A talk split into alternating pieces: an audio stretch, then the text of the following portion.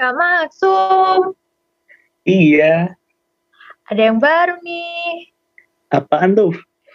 Ini nih, event loyalism LKTI untuk para generasi milenial yang suka overthinking di malam hari.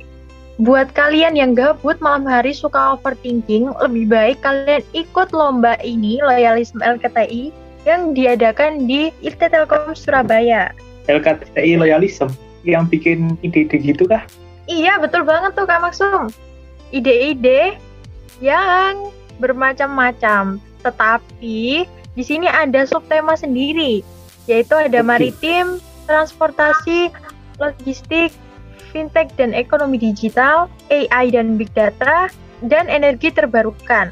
Nah, untuk rewards-nya sendiri nih teman-teman, ada total hadiah sampai 10 juta rupiah dan uh, di menarik. e-sertifikat dan tentunya untuk 20 artikel terbaik akan dipublikasikan di https jurnal.ittelkom.sb.ac.id slash LKTI. Syaratnya apa aja nih kalau pengen ikutan? Nah, untuk persyaratannya, di sini ada mahasiswa D3, D4, atau S1 seluruh Indonesia. Setiap tim beranggotakan 2-3 orang dan setiap anggota boleh berasal dari program studi yang sama maupun berbeda, tetapi harus dari institusi yang sama. Dan okay. syarat terakhir, yang pastinya karya harus bersifat orisinil. Oke, okay, biayanya nih gimana nih kalau biayanya? Nah, kalau biayanya tentu aja jangan khawatir. Uh, untuk abstrak gratis nih teman-teman, tetapi full paper dikenakan biaya sebesar 75.000. Tetapi untuk mahasiswa internal IT Telkom Surabaya, jangan khawatir nih. Akan ada gratis biaya pendaftaran untuk kalian mahasiswa internal IT Telkom Surabaya. Oke, gratis mantap sekali nih untuk mahasiswa internal. Untuk jadwal-jadwalnya, Kak? Nah, di sini ada timeline. Yang pertama ada pendaftaran dan pengumpulan abstrak gelombang 1 yang ada di tanggal 20 September hingga 10 November 2021. Lalu, ikuti sosialisasi LKTI ada di tanggal 13 November 2021. Lalu, pendaftaran dan pengumpulan abstrak gelombang kedua ada pada tanggal 16 November hingga 11 Desember 2021. Setelah itu diikuti pengum pengumuman lolos abstrak ada di tanggal 16 Desember 2021, dilanjutkan dengan pengumpulan full paper di tanggal 18 Desember 2021 hingga 15 Januari 2022, lalu diikuti pengumuman lolos full paper di tanggal 28 Januari 2022 setelah itu ada pengumpulan poster di tanggal 1 hingga 9 Februari 2022. Lalu uh, adanya virtual poster di tanggal 12 Februari 2022. Lalu ada pengumuman finalis LKTI yang ada di tanggal 15 Februari 2022. Diikuti dengan pengumpulan video presentasi pada tanggal 16 hingga 23 Februari 2022 dan di hari terakhir ada pengumuman pemenang LKTI yang ada di tanggal 27 Februari 2022. Oke, sepertinya sangat panjang sekali Kak ya rangkaiannya dari tanggal 20 September 2021 sampai 27 Februari tahun 2022. Nah pastinya uh, punya banyak waktu untuk peserta untuk mempersiapkannya agar menjadi yang terbaik di antara yang terbaik nantinya Kak ya. Nah benar banget nih teman-teman kalian harus ikutan daripada nganggur di rumah dan pikiran menjadi kosong lebih baik diisi dengan mengikuti lomba karya tulis ilmiah loyalism IT Telkom Surabaya ya. Untuk uh, informasi lebih detail lagi kalian bisa langsung cek di Instagram loyalism.ittelkom.sby cari poster loyalism LKTI dan ada kontak person di bagian kanan bawah di situ kalian langsung bisa chat aja di WA yang tertera di poster tersebut. Oke nih, sangat menarik nih loyalism LKT ini. Artinya mahasiswa Telkom ini harus harus ikutan nih ya kak ya. Dan jangan ya, lupa untuk banget. kalian harus dari banget. mahasiswa perguruan tinggi lain juga mengikuti LKTI loyalism ini karena juga banyak reward dan juga hadiahnya. Dan yang tak paling Ya. penting, ayo ikutan loyalism LKTI IT Telkom Surabaya. Harus banget buruan daftar dan jangan sampai ketinggalan tanggal pendaftarannya ya. Selalu cek dan jangan lupa chat juga untuk pendaftarannya. Oke, teman-teman. Yuk yuk daftar daftar.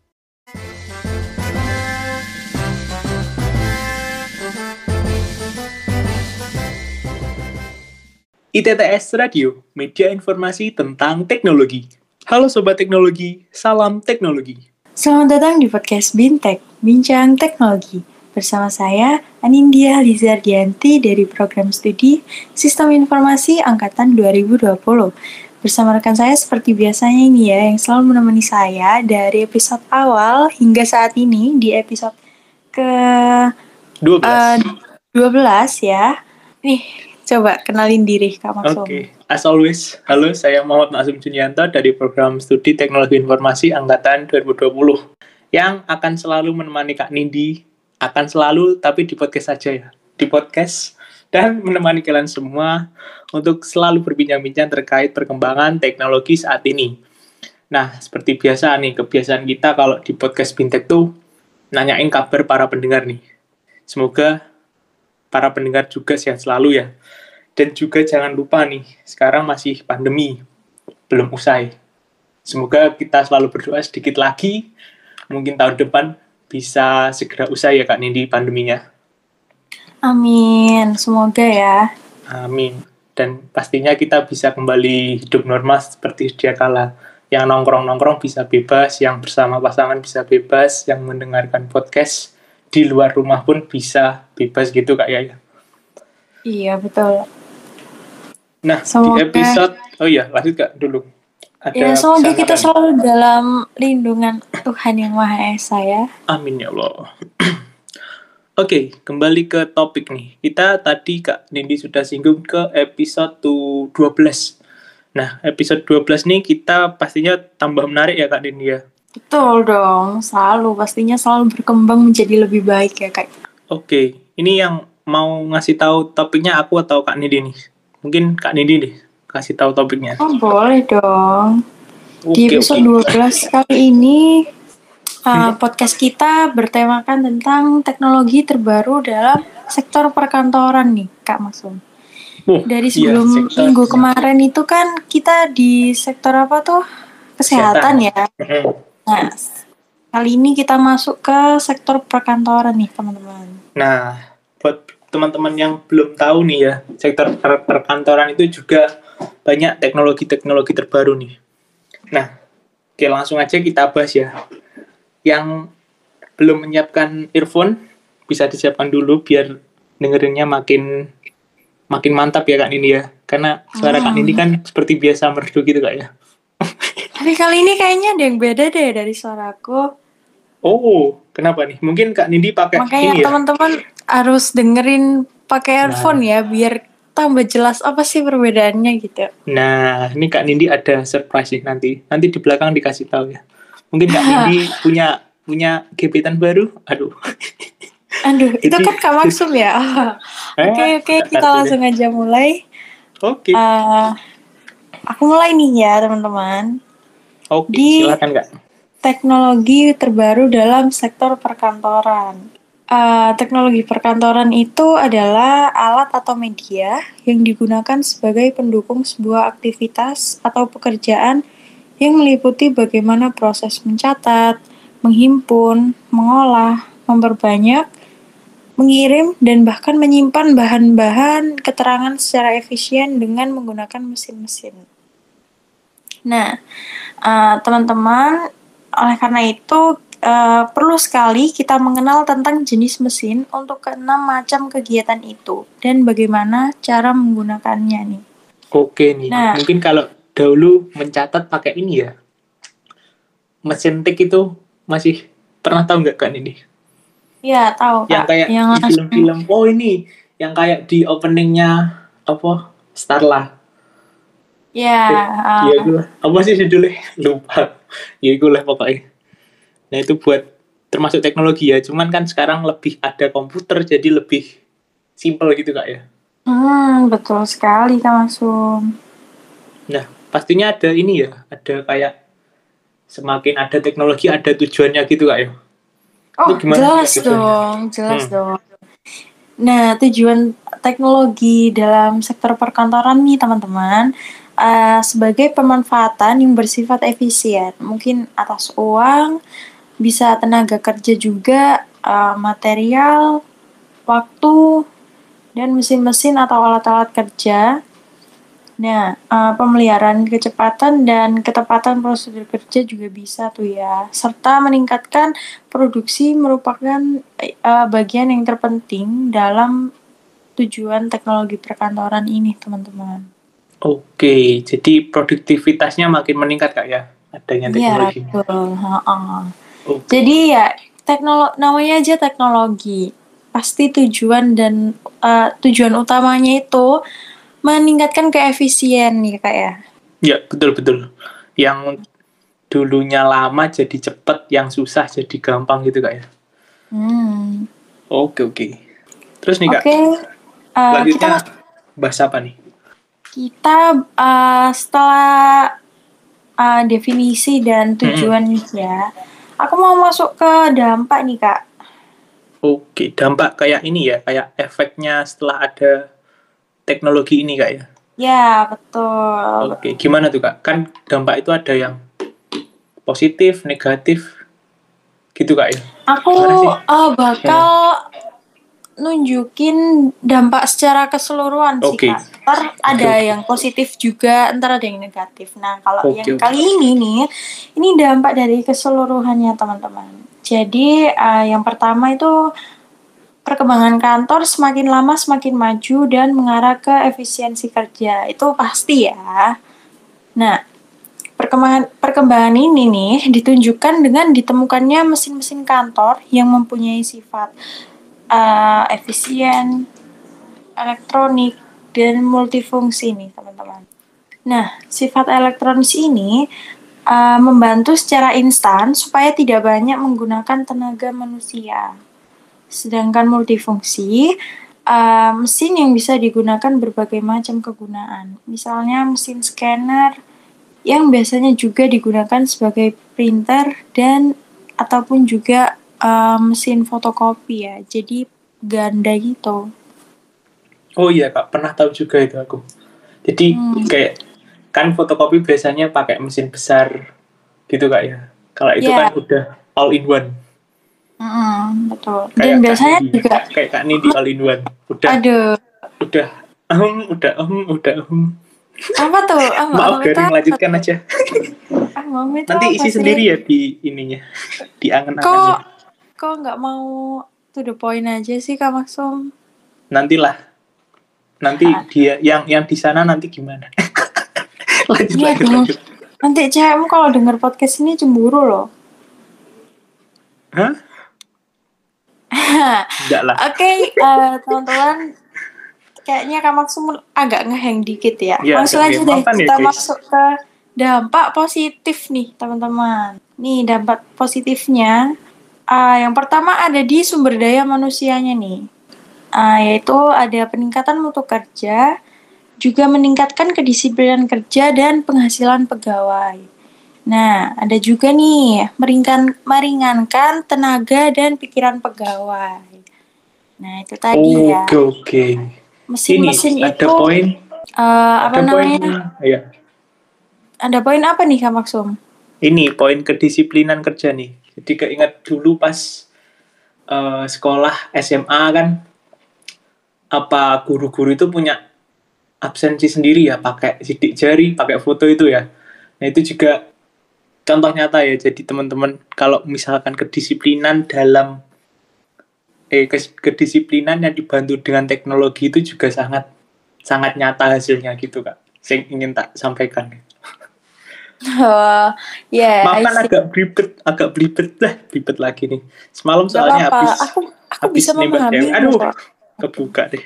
Apa kan guys? Aduh, padahal aku baru aja bilang aku bisa memahamimu. Kok Hah? dapat perkataan kayak gitu sih? Ya, masa aku mau tarik it's mundur hard. waktu? Ya ampun. Masa aku Oke. Nggak bercanda kok Kak Maksum. Kita ke yang kedua nih, yaitu di prosedur kerja.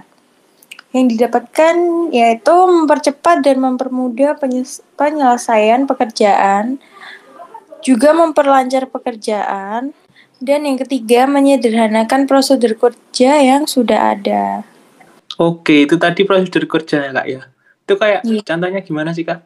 Kayak mempermudah penyelesaian, mempercepat, terus tadi ada memperlancar, menyederhanakan. Mungkin salah satu aja. Dari memperlancar pekerjaan hmm, nih kak maksudnya. Boleh boleh. Yang seharusnya kita uh, dikerjakan dua hari tiga hari hmm. kita dalam waktu satu hari kurang aja itu udah selesai dengan mesin oh, waktu okay. eh, mesin waktu mesin mesin uh, pekerjaannya itu ya maksud saya okay, okay. nah yang ketiga ini uh, di hasil kerjanya nih kak Maksum yang pasti ya hasil kerjanya itu meningkat kualitasnya dan juga mutunya itu uh, meningkat juga ya mutu pekerjaan kantornya itu Terus uh, kita juga memperoleh bentuk, ukuran, dan jenis hasil pekerjaan uh, yang sama. Dan juga mempertinggi jumlah hasil pekerjaan. Nah itu tadi ya. Okay, yeah. Selain memperlancar, hmm. uh, hasil pekerjaan itu juga jumlahnya itu uh, uh, meningkat. Iya, karena kan dalam waktu yang sama yang salah satu kecepatannya lebih baik, lebih tinggi, lebih besar. Jadi kan dalam waktu yang sama lebih ini ya lebih banyak pekerjaannya diselesaikan kayak fisika melain pakai kecepatan kecepatan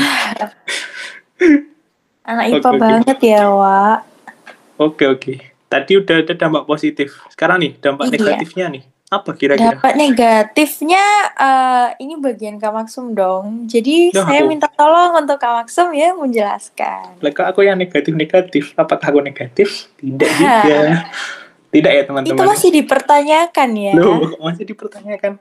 Aku insya Allah positif. Positif laki-laki. uh, Alhamdulillah kalau gitu. Normal nggak? Uh, Alhamdulillah normal dong. Oke. Oke. Okay. Nah, tadi Kak Nindi udah dampak secara umum dan dampak secara positif ya. Ini ada dampak negatifnya nih akibat adanya teknologi perkantoran. Yang pertama nih keterbatasan sumber daya manusia yang dapat mengakibatkan pengangguran. Nah, berarti di sini adanya teknologi kan akan membutuhkan seseorang harus memiliki kemampuan untuk menjalankan teknologi tersebut. Contoh, contoh simpel nih, komputer di Microsoft Word misalkan. Saat orang nggak bisa ngetik kan dia jadi tidak bisa mengoperasikannya. Yang berarti dia tidak bisa mengerjakan tugasnya di kantornya itu. Jadi kemungkinan besar dia akan digantikan oleh orang lain yang lebih berkompeten atau sebagainya gitu. Nah, yang kedua nih, pemeliharaan mesin memerlukan biaya. Namanya mesin bisa rusak. Jadi, butuh juga servis dan lain-lain atau pemeliharaan yang lain sebagainya. Kemudian menimbulkan rasa ketergantungan terhadap mesin. Misalkan segala sesuatu ini di dibebankan pada mesin. Misalkan untuk ini pertemuan pertemuan secara langsung kan sekarang sudah terbiasa pakai Zoom ya. Pakai Zoom itu lebih mudah, lebih gampang, lebih simpel di rumah aja udah bisa uh, misalkan melakukan tender dan lain sebagainya, meeting-meeting dan sebagainya. Jadi kalau mau keluar itu kayak kayak apa ya? Aras-arasan nih, wah Kak Nindi, bosen ya aras-arasan itu. Males. Nah, males. ya itu maksud. Jadi agak males kalau mau keluar rumah. Itu ya. Nah, keempat nih mengganti dan merubah metode yang sudah ada. Pastinya butuh kebia uh, pakai alat baru, kita juga butuh kebiasaan baru yang berarti merubah kebiasaan yang sudah ada atau yang lama. Yang kelima nih atau yang terakhir dari sedikit dampak negatif dari teknologi perkantoran uh, mirip dengan yang pertama tadi yang keterbatasan sumber daya manusia, yaitu kesulitan untuk mencari tenaga kerja yang memiliki keterampilan tertentu. Ini berarti kan suatu kemampuan itu tidak mungkin datang dengan sendirinya. Kita harus perlu latihan, perlu kalau kita kan sekolah, kuliah, kita butuh misalkan ikut kursus dan lain sebagainya. Nah, di situ orang-orang yang seperti itu itu kan tidak semua menyadari itu. Jadi hanya sedikit yang memiliki keterampilan sehingga akan kesulitan untuk mencari tenaga kerja. Jadi itu ya teman-teman tadi yang dampak-dampaknya, dampak nih secara umum negatif, positifnya. Nah, Kalau Kak ini Nindi nih, aku mau tanya nih. Iya. Dari dampak negatif yang Kak Maksum jelasin tadi, eh, Hmm. yang paling eh, negatif itu yang mana sih? Maksudnya yang paling eh, terbebani gitu buat Kak Maksum. Kalau aku mungkin ini ya, secara pribadi ya, mungkin rasa ketergantungan terhadap mesin itu tadi sih. Kayak yang aku contohkan, Hmm, eh, gitu. di masa ini kan kita terbiasa di Zoom, di aplikasi Jimit, video conference lainnya, jarang untuk keluar. Mungkin keluar seperlunya aja kan, karena juga ini apa kebijakan. Jadi kayak apa ya? Jadi ceritanya mendadak menjadi orang introvert ya? Bukan introvert sih, kayak ini sih, kayak antisosial gitu loh. Oh Iya. iya ya. Tapi tidak bisa dibilang antisosial sih, karena kan di Meet itu kita juga berhubungan Jadi sama kalau orang lain. ketemu orang itu kayak agak ngerasa anxiety gitu nggak sih? Nah, eh, gitu deh. Kayak secara Oh, langsung kita kayak, oh terbiasa di Meet, kok di langsung kayak agak beda gitu loh. Oh gitu. Gitu sih. Oke oke, I see Kak Maksum. Kalau menurutku nih Kak Maksum Mm-mm. ya, Gimana kalau yang juga? yang paling membebani itu eh, justru yang eh, pemeliharaan mesin yang memerlukan Hmm. biaya Kak Maksum. Iya, iya, iya. iya. Karena ya tentu aja kan ya merawat mesin itu eh, nggak nggak cukup dengan biaya murah itu pasti memerlukan biaya yang sangat besar ya. Iya, iya, betul sekali. Mesin aja dirawat ya. Iya mesin aja dirawat masa cewekmu nggak dirawat gitu loh. Ya, aku nggak punya buat cewek. teman buat teman-teman Ya. laki-laki nih yang dengerin ini ya. Ya, Masa cewekmu aja nggak dirawat? lah iya. Kasih skincare, kasih makan yang benar, bergizi. Iya, apalagi Aduh, kok malah ke sana sih? zaman sekarang tuh lanjut sih deh. udah deh, lanjut aja Silakan, deh. silakan melanjutkan aspirasi Anda Silakan. sebagai wanita. Tidak usah, ini podcast bintek ya. Sepertinya kalau mau melanjutkan, kita harus bikin podcast sendiri Kak Maksum. Oke, boleh. Nanti kita kita omongkan ke ini ya, ke ketua departemen aja ya. Aduh. Jangan dong di luar di luar kampus aja kalau Oh, bisa oke ya, deh. biar lebih bebas gitu ya. Oke, gampang. Oke nih, lanjut ya. Tadi udah pengertian umum, dampak, tujuan. Pasti bingung nih. Teknologi apa aja sih? Biasanya kan kita juga ngasih teknologi-teknologi terbaru kan ya di episode-episode sebelumnya. Kita kasih contoh. Nah, di sini juga demikian nih. Di sini yang pertama ada mesin 3D printing. Kalau Kak Nindi pernah tahu kalau mesin 3D eh, 3D printer itu pakai apa Kak Nindi? Pakai mungkin plastik kah atau Eh, yang pasti mesinnya besar enggak sih? hmm, bahannya? Terus yang biasanya buat eh, logo-logo gitu ya? Nah, betul sekali. Bisa bikin logo, bisa bikin ornamen-ornamen lain. Nah, kalau teman-teman sering ketahui kan biasanya itu pakai plastik ya. Pakai semacam plastik yang di kecil panjang seukuran mungkin seukuran kabel gitu ya. Terus di roll terus dimasukkan ke alatnya. Nah, itu kan plastik. Nah, ini sudah ada mesin 3D printing itu pakai logam nih. Nah, gimana nggak menarik sekali nih perkembangan teknologi kantor nih. Jadi mesin 3D printing ini disebut 3D printing eh, 3D printer eh metal 3D printer merupakan terobosan teknologi perkantoran yang tercanggih saat ini. Di sini Wah, mesinnya dapat membuat objek dengan berbahan metal atau logam dengan lebih cepat dan lebih murah. Biasanya kan kalau kita eh, bahan metal itu misalkan apa ya? Metal hmm, logam gitu deh. Gitu kan biasanya dicetak kan ya. Dipanaskan terus dimasukkan ke cetakan. Ini enggak, Hmm. ini dia di, di ke- dicetaknya pakai printer itu. keren. Keren sekali kan ya. Nah, iya. Kemampuan yang dihasilkan oleh mesin 3D ini membuat benda-benda logam yang besar dan kompleks sesuai permintaan kita nih.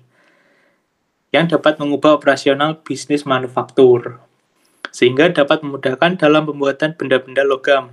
Itulah mengapa mesin ini sangat penting bagi teknologi perkantoran. Kan banyak ya eh, barang-barang di kantor itu yang terbuat dari logam.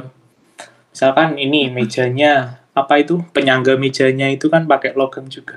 Nah, mesin ini dapat diaplikasikan di Mark IV, Desktop Metal, dan GE. Dan saat ini sudah ada. Nah, buat info lebih lanjut bisa cek aja langsung ya, cari-cari di website. Oke, okay, selanjutnya Kak Nidi. Kak Nidi gimana nih? Ada printer metal dari logam nih. Kira-kira Kak Nindi bikin apa? Uh, aku bakal bikin itu sih apa? logo logo uh, uh, logo usahaku gitu atau oh. perusahaanku diaminin iya, dulu nggak ya? Amin amin amin. Oke oke bisa. Jadi nggak perlu kita ngeluarin uang hmm. lebih gitu kak maksudnya. Ya malah ini ya. Kalau kita punya kan kita bisa bikin usaha itu 3D printing yang logam. Betul nggak sih? Betul. Kalau aku sendiri mau bikin ini sih maling. Bikin cincin. Aduh. Bikin apa? Dan ada wis. One take, one take, one take Okay. Mungkin yang yang belum dengar bisa di ditarik mundur beberapa detik ya. Lanjut aja. Nanti disensor gitu ya. Biar Kak Nindi juga penasaran nih. Oke, selanjutnya ada artificial intelligence AI. AI itu kayak ini ya. Kalau di Google uh, Alexa, Alexa nggak sih namanya? Kalau di apa? Kok Google sih? Android. Gak Android Google ya? Alexa le. Kalau iPhone pakai ini ya Siri ya? Kan ini ya? Lupa. Oh ya kalau Android aku gak tahu ya apa itu namanya. Hmm. ya itulah pokoknya. Nah dengan teknologi AI ini di bidang perkantoran dapat mengurangi biaya operasional juga meningkatkan omset dan efisiensi sebuah perusahaan dengan menerapkan teknologi ini pula, dengan AI yang tepat, keuntungan dapat diraih oleh bisnis yang kalian uh, jalankan. Kayak ini kan udah pakai robot juga ya, apa trading saham dan lain-lain itu kan sudah ada AI-nya deh, ya kan ini ya. Mm-hmm. Tinggal kita masukkan kemungkinan resikonya misalkan, terus nanti robotnya jalan sendiri, gitu. Nah, yang pasti dengan AI ini tuh menghemat waktu dan uang dengan mengopti mengotomatisasi proses dan tugas yang rutin, kemudian meningkatkan produktivitas dan efisiensi operasional, membuat keputusan bisnis lebih cepat berdasarkan output dari teknologi kognitif, juga menghindari kesalahan akibat keteledoran manusia, selama sistemnya dikelola dengan baik dan sempurna. Karena manusia ini kan ada lelahnya, Kak, ya. Hubungan aja bisa lelah apalagi manusia yang hanya hidup. Kok malah ngomong? Selalu ya. Selalu tuh. Biar gak disangkut pautin nih sama hubungan. Nah, yang uh, paling penting itu keteladoran manusia sih kak Maksum ya itu sangat pembantu ya. sih menurutku ya. Mungkin menurut teman-teman juga sependapat hmm. seperti aku nah betul kadang kan kalau malam kan matanya udah mulai merem-merem tapi masih dipaksa nugas dan lain-lain. Hmm. Oh iya semangat ya yang kuliah. Kamu yang di sana di kelas tit, prodi tit, angkatan di. Waduh, angkatan 2021 enggak sih? 2021. Angkatan Aku tiap berapa? angkatan ada sih. Waduh, aduh, aduh, aduh, kita kasih tepuk tangan. Aduh, aduh, aduh, aduh, aduh, aduh. Oke, okay. Gimana kita lanjut aja? Masih ada boleh, beberapa contoh. Boleh, boleh. Apa tuh selanjutnya, selanjutnya Kak Maksum? Selanjutnya ada perfect perfect perfect online privacy atau privasi online yang sempurna. Seperti Waduh. dia merupakan privasi internet sejati yang dimiliki sistem terkontrol yang terbebas dari bahaya gangguan privasi atau penipuan grosir. Nah, itu membatasi bahaya kerusakan pelindungan atau penipuan data. Nah, perangkat ini adalah konvensi kriptografi yang meningkat yang disebut juga bukti tanpa pengetahuan. Nah, terlepas dari kenyataan bahwa analis telah mengatasinya untuk waktu yang cukup lama, teknologi tersebut telah meledak pada beberapa tahun ke belakang. Berkat tingkat terbatas pada pengembangan fiksasi pada bentuk uang digital yang sebagian besar tidak bersifat pribadi. Jadi dengan teknologi yang satu ini, apa data-data yang ada di perusahaan misalkan data data pegawainya itu bisa aman gitu kan ini. Jadi kan bisa ada ya, mungkin pesaing pesaing bisnis lah katakanlah, pesaing bisnis terus dia tidak suka dengan lawannya. Dia kemudian meretas beberapa data anggota pegawai misalkan nggak pegawai misalkan yang petinggi-petingginya gitu terus mereka itu kayak di di diganggu hidupnya gitu deh bahasa halusnya. Nah itu dengan teknologi ini itu akan semakin aman gitu. Oh gitu. Iya. Kalau gitu. misal diganggunya dalam penggangguan goib gitu gimana kak langsung? Aman Kalau penggangguan goib kayaknya beberapa tahun lagi bisa deh. Waduh, semakin canggih aja ya. Mungkin bisa. Goib dikalahkan dengan teknologi nih lah ya. Bisa ceritanya. Sih Si aku ada cerita sedikit horor. Tapi kok malah horor enggak, enggak des. Nanti ya. kita di, kita, kita ngomongin di podcast horor aja ya. Nah, oh, mungkin next ada kejadian horor di bidang teknologi. Wih, keren. Aduh, ya. keren. Nanti kita sama-sama berbagi cerita ya, dok. Boleh, boleh, boleh. Oke nih, yang berikutnya atau yang terakhir kayaknya. Ada augmented reality, AR. Nah, pasti teman-teman yang udah tahu deh namanya ini game apa Pokemon Go atau mungkin ada yang pernah main juga nih. Yang pernah main nggak nih teman-teman? Nah, yang sampai jalan-jalan ke mana aja nih buat Nah, jalan-jalan nyari Pokemon. Jangan-jangan Kak Maksum nih ya? Kalau aku nggak jalan-jalan sih, lari-lari.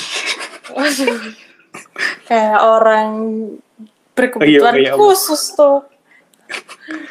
Nah. Dipikir ini cari Pokemon atau cari jodoh atau cari, yang cari hilang. Atau cari jodoh yang hilang hilalnya aduh. gitu aduh. Hilang hilalnya. Aduh aduh. Nah jadi eh, berdasarkan itu tadi augmented reality tadi perusahaan juga mengambil tindakan yang cepat untuk menanggapi AR ini mereka manfaatkan AR ini sebagai teknologi di perkantoran. Nah, kemampuannya apa sih? Banyak nih. Jadi bisa marketing untuk mendukung kesuksesan dalam marketing dan campaign, hingga membantu dalam mempercepat, mempermudah, dan menjadikan pekerjaan di sektor produksi yang lebih efisien. Semuanya bisa dilakukan melalui AR. Contohnya nih ada MU Weber, kemudian ada AR Photo Booth. Nah, tantangan bagi marketing sendiri adalah dalam mengumpulkan leads atau prospek untuk kemudian dikonversi menjadi customer. Karena kekuatan augmented reality ini menarik engagement dengan keunikan dan kecanggihan teknologinya, tugas marketing akan menjadi lebih mudah. Hanya tinggal follow up lead untuk kemudian dikonversi menjadi customer. Kalau ngomongin AR nih aku keinget ini sih, film uh, apa sih judulnya? The Kingsman. Pernah dengar Kak Nindi? Uh, pernah sih Kak Maksum, cuman nah, yang, belum lihat. Yang ini sih aku lihat. kayak semi semi detektif semi gitulah. Filmnya yeah. action tapi ada komedinya. Itu kan ada scenes dia pakai kacamata terus dia duduk di ruangan di ruangan gitu ada kur ada meja di tengah ada kursi mengelilingi gitu. Terus dia tinggal mm -hmm. pakai kacamata terus muncul hologram hologramnya itu. Itu kayak bisa aja deh. Kayaknya mereka terinspirasi dari itu kan.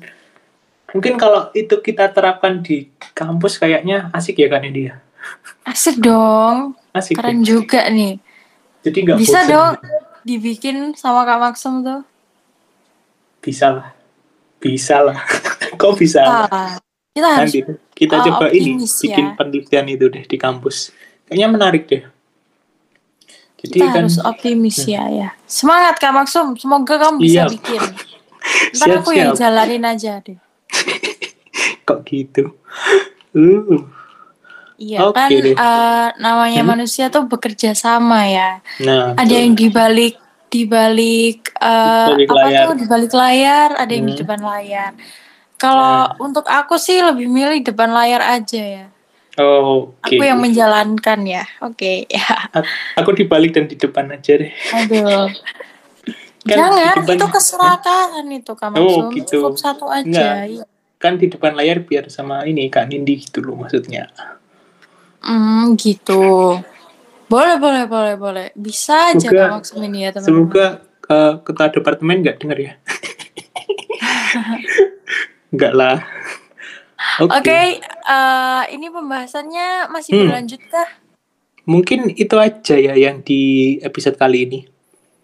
Oke, Di sampai jadi episode 12 ini di arah aja kita ya. bahas itu tadi teknologi perkantoran yang pastinya membantu kita dalam mengerjakan tugas-tugas. Betul Nah. sekali.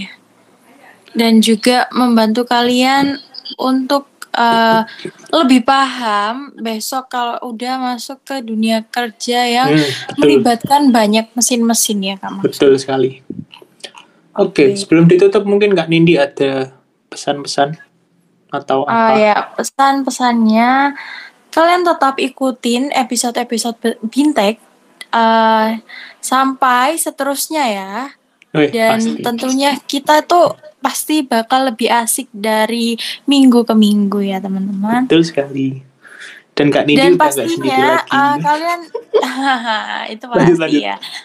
Dan pastinya kalian don't worry eh, takut bosen dengerin podcast bincang teknologi. Tentunya Enggak. tidak dong. Tidak. Podcasternya aja seasik kita ya. Betul sekali. Oke, sampai di sini aja teman-teman. Eh, karena waktu menunjukkan pukul 9 dan kita mau nugas juga ya. Oke, siap. Semangat buat Jadi- yang kuliah. Iya, yang eh, nggak ada tugas, selamat beristirahat untuk ke perkuliahan besok pagi. Sampai jumpa di minggu depan. Salam teknologi. Salam teknologi. Wassalamualaikum warahmatullahi wabarakatuh.